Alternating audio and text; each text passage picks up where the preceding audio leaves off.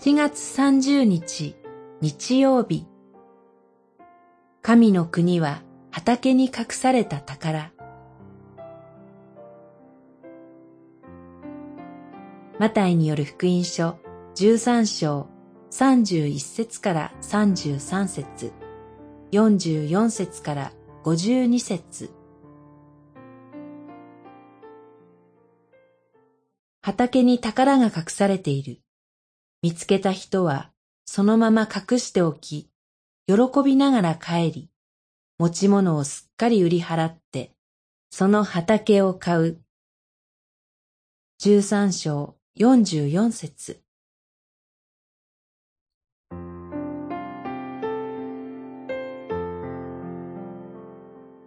からし種の例えとパン種の例えに共通することは、その開始が取るに足らないものであっても、やがて想像もできないほど大きく成長することです。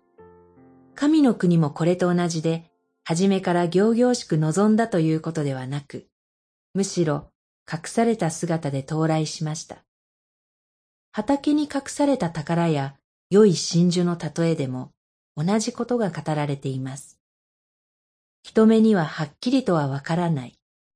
多くの人は気づかず、その上を歩き、素通りしているということです。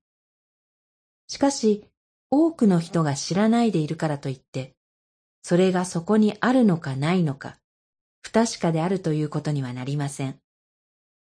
畑の中に確かに宝があるように、神の国も現実にこの世にある。主イエスの到来と共に来ているのです。これが第一に重要な事実です。第二に重要な事実は、神の国とは宝であり、それを見出した人は大喜びするということです。人間は罪を犯し、神との交わりが断たれてしまい、様々な苦しみと悲惨の中に置かれてしまいました。そんな私たちのところに、主イエスと共に神の国が到来しました。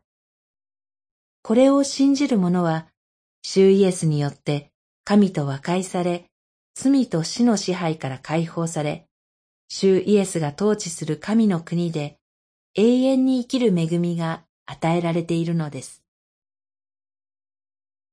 祈り。